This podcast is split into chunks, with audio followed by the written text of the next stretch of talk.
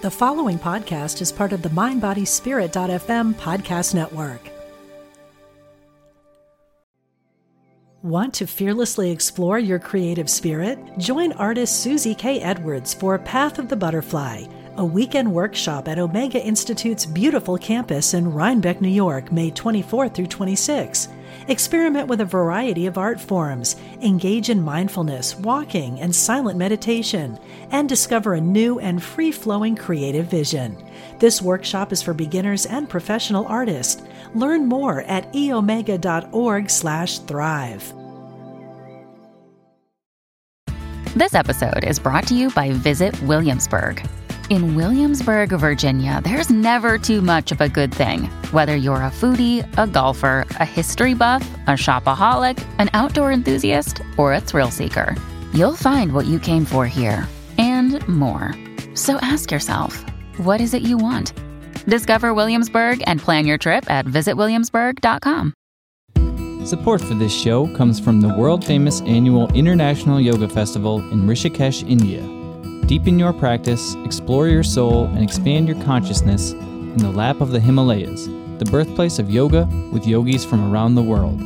Learn more at internationalyogafestival.org. From Spirituality and Health magazine, this is Essential Conversations.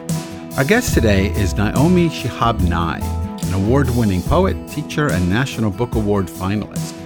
Naomi has written and edited more than 30 books. Her newest book, due out in February, is Voices in the Air Poetry for Listeners.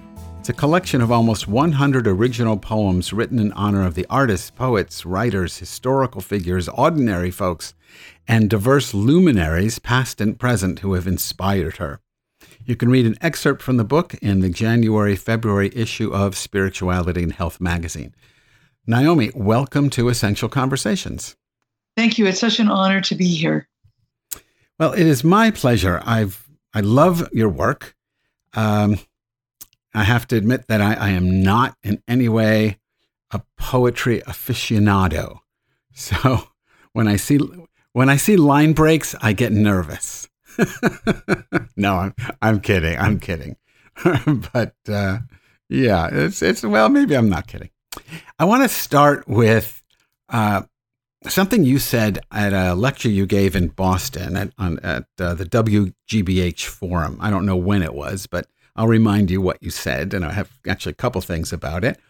But you said in that talk, now I'm quoting you, poetry has the power to carry us into a larger human experience that will be with us forever, when other kinds of language may be less satisfying.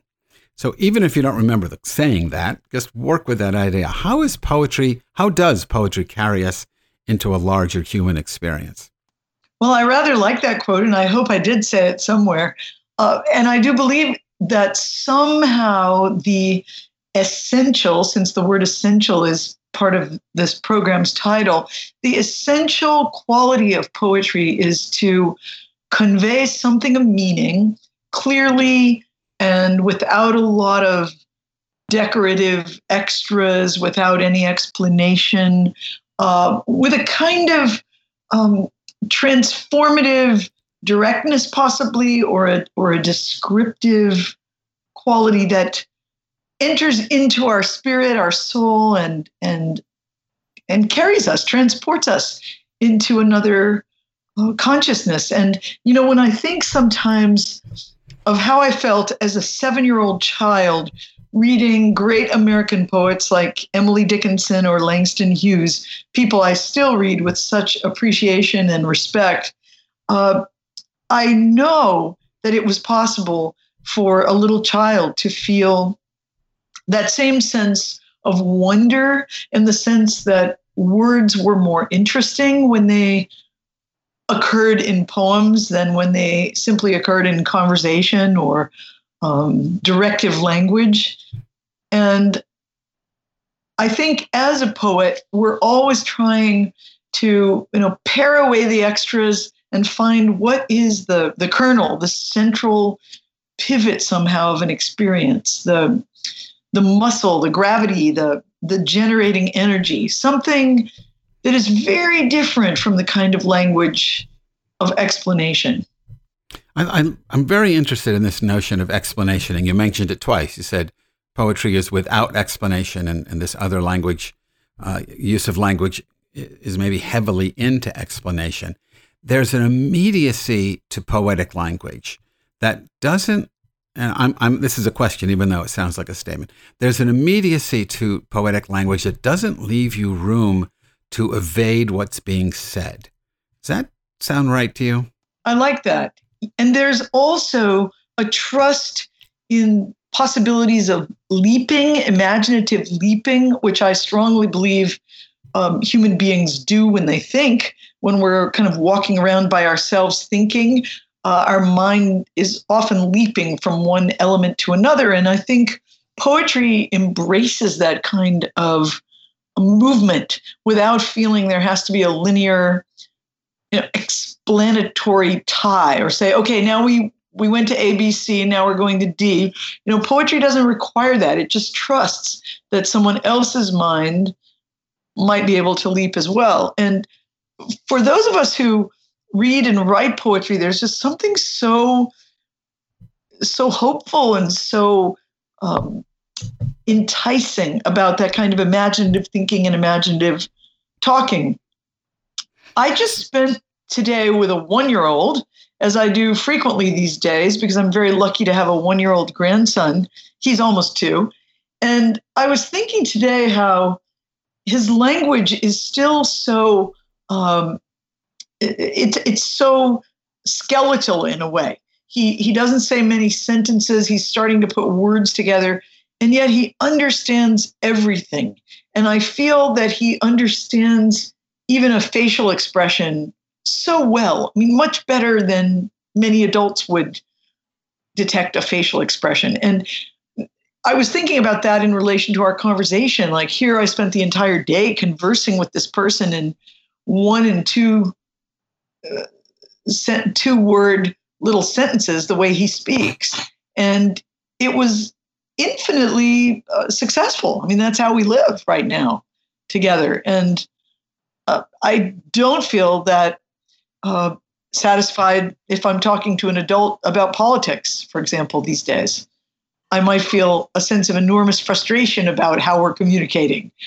But with this, with a child who is so tuned into um, noun and verb and little uh, nuances of tone, uh, something else happens. And I do think it's related to poetry. Um, my favorite poet, William Stafford, used to say, We're all poets when we're little children, and some of us just try to keep up the habit. Mm. And I, I love that. I think it's true.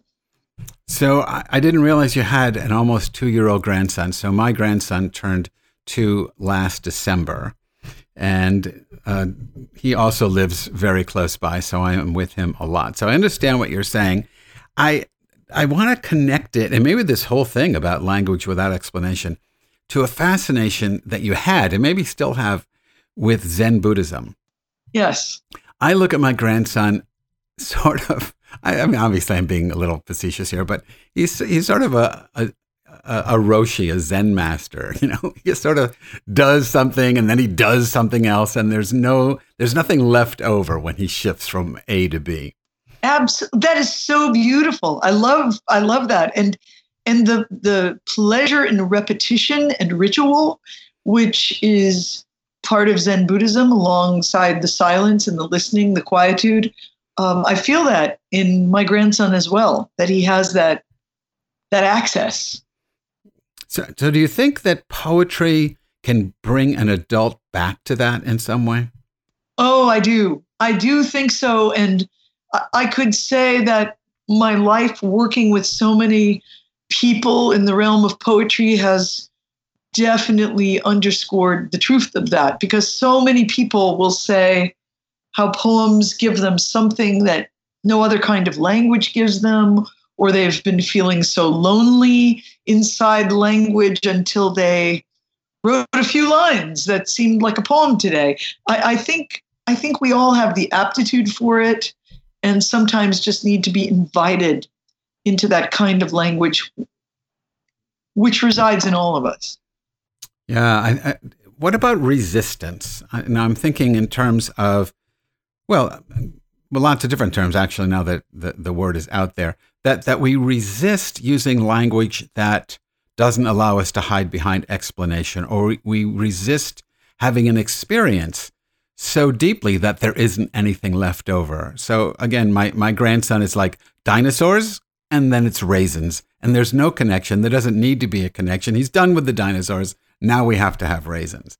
So do you think people resist that kind of simplicity, or yeah, let me leave it at that. Well, I I, th- I think we do, or I think I think we have the resistances are so many, and as we grow in our lives, we, we can make up all kinds of resistances to keep us away from meaningful experience. And I, I don't really know why human beings do that to themselves. Um, why we're often denying the possibility of entering into a realm. You know, I often think I could go to a ballet tonight or the symphony I went a few nights ago or a jazz concert or a blues concert.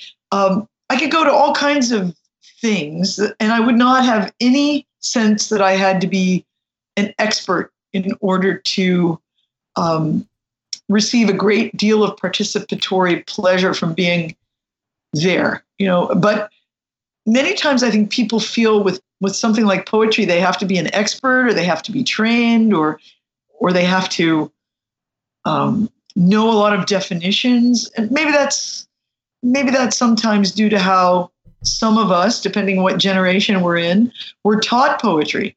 I know that many people came through school with a very didactic approach to poetry being offered them not an experiential one and not a pleasurable one, perhaps, but people who have had a chance to experience lines and silences and leaps of poetry and um, even if they could could very honestly say well i didn't quite grasp that entire poem but i loved it i loved listening to it uh, i think that's a luckiness in language that we should um, that we should share with, allow ourselves to share in. You know, I've always, yeah, go ahead. Sorry. No, no, go ahead and finish your thought. Po- poetry to me is one of the most portable arts. I've thought this since I was a child, and it's also one of the cheapest arts. I mean, I used to think like to to appreciate poetry, you just needed a few poems to read and think about, and some blank paper to write on and think about, and uh, you didn't have to you know, have a lot of equipment to love a poem or to carry a poem with you. And um, in my own training with poetry as a child, I had a second grade teacher who was so passionate about poetry that she had us memorizing and writing and reading and um, never suggesting that anything was above our heads, had us bringing poems into class every week. It was really poetry was the center of her curriculum. And because of that basking in language of you know second grade it was as if this would be with me forever. And um, it, it didn't require a lot of equipment or a lot of expertise to take pleasure in it and to learn from it and to want to do it. I, think probably it requires most uh, a love of language that I don't know, and that's not expertise. That's just a, a love of. A love and a listening to to the to the language. You know, I think um, to listen without feeling we have to then explain what we just heard. Uh, there's a great poet, Charles Simic, who has said maybe one of the worst things that could happen for a poem is for it to be paraphrased in duller language, which is often what people require children and students to do with poets poetry. Right. You know, you heard this poem. Now tell me what it was about. Well, what do you mean tell you what it was about? It was language itself. So that whole uh, obsession with, you know, paraphrasing is is a strange one around poetry. Yeah, well, that brings us to the title of the new book, or at least the, I guess, the subtitle, "Poetry for Listeners." So the the importance of listening and the normally this is me anyway. I think of poetry for readers. I mean, I'm reading the poem, but you have something else in mind. I think in general, not just with with this book. So listening is the if if a love of language is what the writer needs, the poet needs, Want to fearlessly explore your creative spirit? Join artist Susie K. Edwards for Path of the Butterfly, a weekend workshop at Omega Institute's beautiful campus in Rhinebeck, New York, May 24 through 26.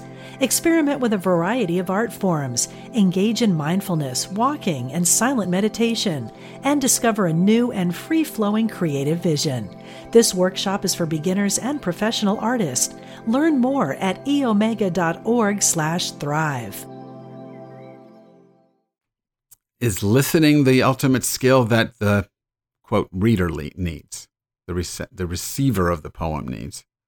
Well, I, I, yes, I think so, but I think also the writer needs the skill of listening, listening to the language that's coming through you, that's in the air around you, listening to the bits and pieces of, of language that occur everywhere in the world, finding some that have particular sparkle or resonance for you at any given moment and how to how to how to sing them how to put them together and then carrying them with you. You know i think one of the hopes for me in voices in the air um, in a time where, where we feel very frustrated with a lot of the voices we're hearing um, and, and i don't think i'm alone in feeling that um, what are some of the voices we've heard throughout all these years that have sustained us and have inspired us and lifted us up and and uh, invoking them again when we really need them so i think that is um, kind of an attitude this book grew out of as well sometimes i get the sense that that powerful poetry when you hear it is it like cleanses your mind of all the other stuff that you're hearing you know the the the news and the fake news and the not fake news and all of that. It's a cleansing kind of experience. That's beautiful. Yes, it's very beautiful. I agree with you. And it brings you into kind of the room of the poem, whatever the images are, whatever the cadence of the language, whatever the metaphors or similes. Um, I've always loved, I think the word stanza comes from the Italian for room and that sense of, you know, being in the room of the poem and being held know, I often feel when I read a poem that I'm cupped in that poem. You know, I'm just being held like in suspension with it. And you're right, it's a cleansing, it's a refreshment, it's um, it's a basking in language that uh, we can grow very, very hungry for if we experience nothing but breaking news and you know chatter night and day. Yeah, chatter. I mean that's that is what it is. We have about oh, we don't have, we only have a few minutes left. I want to shift gears a little bit. I think just to sort of round out what people may may learn from you and about you from this short conversation.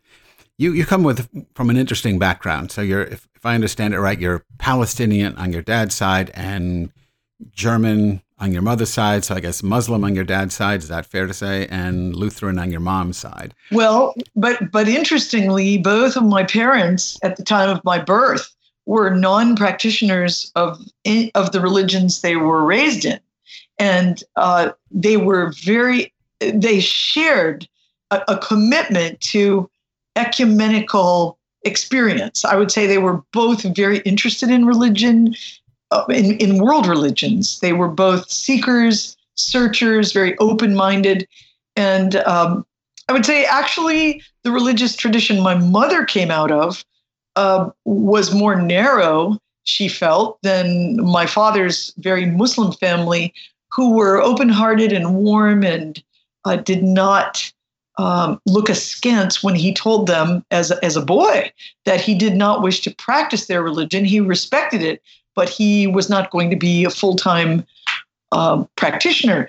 And uh, for my mother, that was not such a happy story when she told her parents that at the age of 18. Uh, that was not easily accepted by them.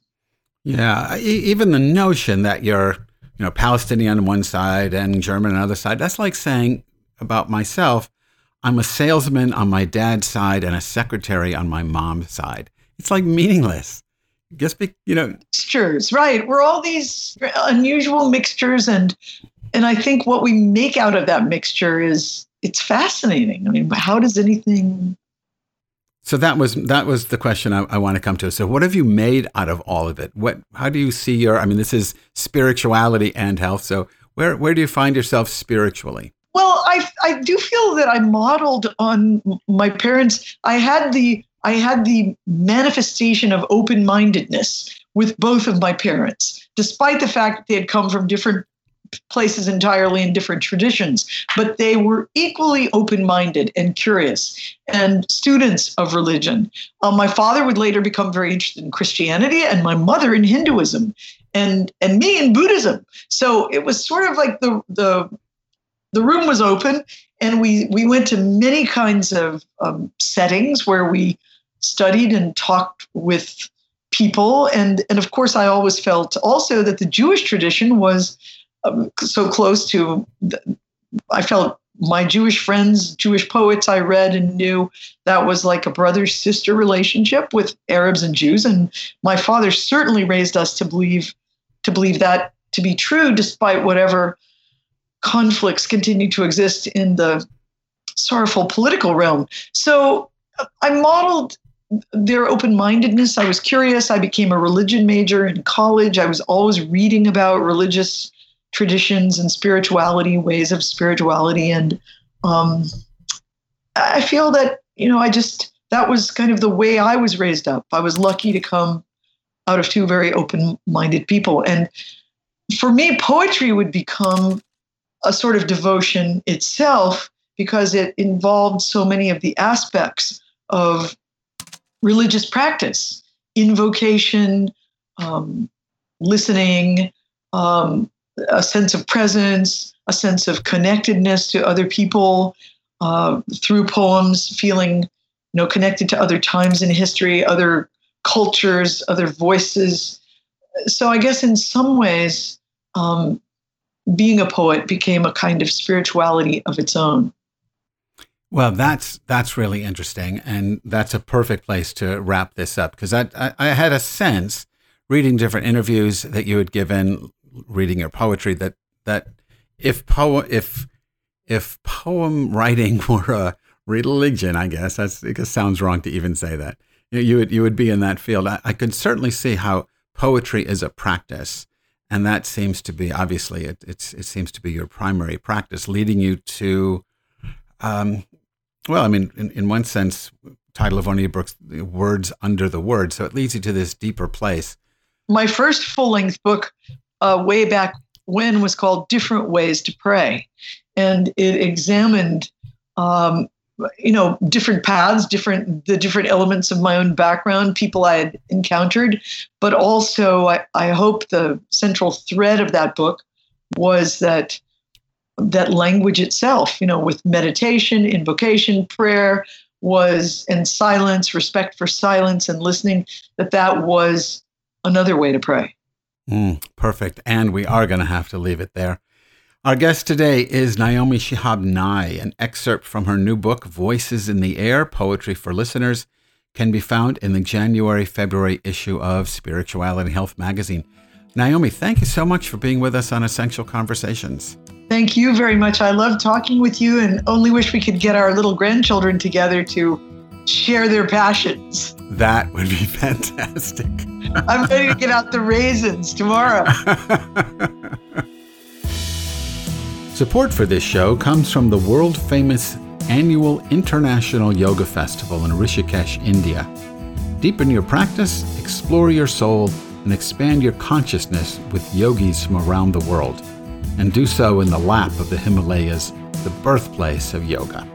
Learn more at internationalyogafestival.org. Before we sign off, let me remind you that this year is the 20th anniversary of Spirituality and Health magazine. As part of our celebration, I'm leading an interspiritual tour of the Holy Land.